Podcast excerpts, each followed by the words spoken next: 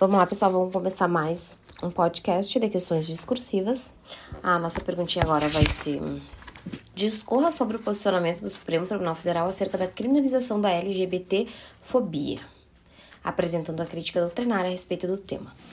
Vamos lá. A criminalização do preconceito em razão da idade ou orientação sexual ainda não se encontra criminalizada em nossa legislação, apesar de constar no projeto de reforma do Código Penal. Em virtude da mora do legislador, ajuizou-se uma ação direta de inconstitucionalidade por omissão e um mandado de injunção, ao fundamento de que o Poder Legislativo não estaria cumprindo com as suas obrigações incertas nos mandados constitucionais de criminalização previsto no artigo 5º. Ao julgar as citadas ações, a Suprema Corte concluiu que a conduta homofóbica está inserida ao crime de racismo e, por consectário lógico, é inafiançável e imprescritível, até que o Poder Legislativo emita normativa específica sobre o tema. Para a nossa Corte Máxima, tais práticas qualificam-se como espécies do gênero racismo, na dimensão de racismo social, na medida em que essas condutas importam em atos de segregação capazes de inferiorizarem membros integrantes do grupo LGBTQIA+, tendo em vista sua orientação sexual ou identidade de gênero. O grande embate jurídico reside no fato de que a lei de racismo trata do preconceito e discriminação de raça, cor, etnia, religião e precedência nacional. O preconceito referente à orientação sexual, à homossexualidade ou à transexualidade não se encaixa em nenhuma das hipóteses taxativas da lei. Por essa razão, o posicionamento do Supremo não encontrou eco na doutrina penalista, recebendo severas críticas por enxergar em tal decisão uma evidente analogia em Malamparte. Os adeptos desse pensamento sustentam que, diante do princípio da reserva legal, desdobramento lógico da legalidade, compete ao Poder Executivo prever infrações penais e combinar as respectivas sanções, de modo que é temerário uma decisão do Poder Judiciário, ainda que oriunda de sua mais alta corte, criar condutas criminosas. Ao julgador cabe interpretar e aplicar a lei, mas não reescrevê-la. Vamos fazer um aprofundamento referente ao princípio da legalidade versus a criminalização da homofobia e transfobia no seu aspecto criminológico.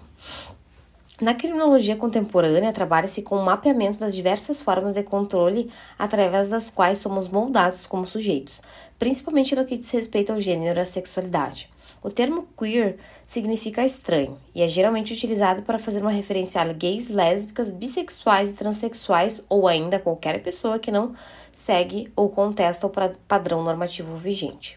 A criminologia queer, portanto, consiste em uma abordagem teórica e prática, que visa a ressaltar e pôr em discussão a estigmatização, a criminalização e as diversas formas de rejeição enfrentadas pela população queer no sistema penal, tanto no papel das vítimas como no papel de agressoras. Agora a gente vai falar sobre o viés da jurisprudência. No âmbito penal, a descriminalização, preconceito em razão da identidade de gênero e orientação sexual ainda não se encontra criminalizada em nossa legislação, apesar de constar do projeto de reforma do Código Penal. Contudo, dada a inércia do Poder Legislativo, o STF concluiu que, em face dos mandados constitucionais de criminalização, inseridos nos incisos 42 e 43 do artigo 5º, a conduta homofóbica e transfóbica estão inseridas no crime de racismo. Na ocasião, a Suprema Corte fixou as seguintes teses: até que sobrevenha a lei emanada do Congresso Nacional destinada a implementar os mandados de criminalização definidos nos incisos 41 e 42 do artigo 5º da Constituição da República, as condutas homofóbicas e transfóbicas reais ou supostas que envolvem aversão odiosa à orientação sexual ou identidade de gênero de alguém, por traduzirem expressões de racismo compreendidos este em sua dimensão social, ajustam-se por identidade de razão mediante adequação típica aos preceitos primários de incriminação definidos na Lei 7.716 do 8 de 1 de 89, constituindo também hipótese de homicídio doloso, circunstância que o qualifica por configurar motivo torpe. Artigo 121, parágrafo 2º, inciso 1 do Código Penal. Tese 2. A repressão penal à prática da homofobia não alcança nem restringe ou limita o exercício da liberdade religiosa, qualquer que seja a denominação confessional professada, a cujos fiéis e ministros, sacerdotes, pastores, rabinos, mulas ou clérigos muçulmanos, líderes celebrantes das religiões afro-brasileiras, entre outros, é assegurado o direito de pregar e de divulgar livremente pela palavra, pela imagem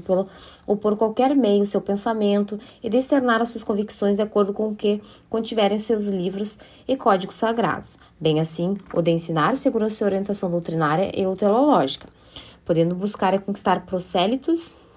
e praticar os atos de culto e respectiva liturgia, independente do espaço público ou privado, de sua atuação individual ou coletiva, desde que tais manifestações não configurem discurso de ódio, assim entendidas aquelas exteriorizações que incitem à discriminação, à hostilidade ou à violência contra a pessoa em razão de sua orientação sexual ou de sua identidade de gênero. Terceiro, o conceito de racismo, compreendido em sua dimensão social, projeta-se para além de aspectos estritamente biológicos ou fenótipos, pois resulta, enquanto manifestação de poder, de uma construção de índole histórico-cultural, motivada pelo objetivo de justificar a desigualdade e destinada ao controle ideológico, à denominação política, à subjugação social e à negação da alteridade, da dignidade e da humanidade daqueles que, por integrarem um grupo vulnerável LGBTQI+,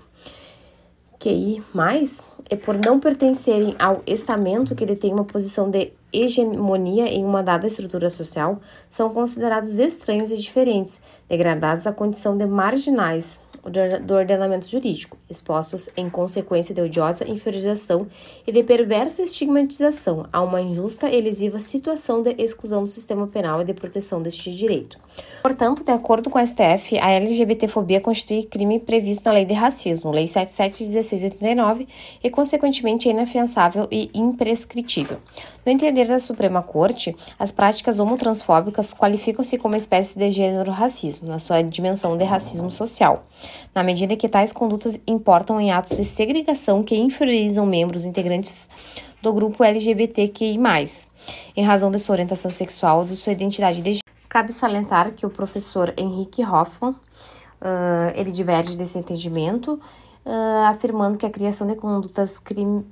criminosas pela via jurisdicional fere dois princípios caríssimos do cidadão, o da legalidade e o da separação de poderes. Não por outra razão, Gustavo Badaró assim se manifestou após a decisão da Suprema Corte. Descansa em paz, nullum crimen, nulla poena sine legem.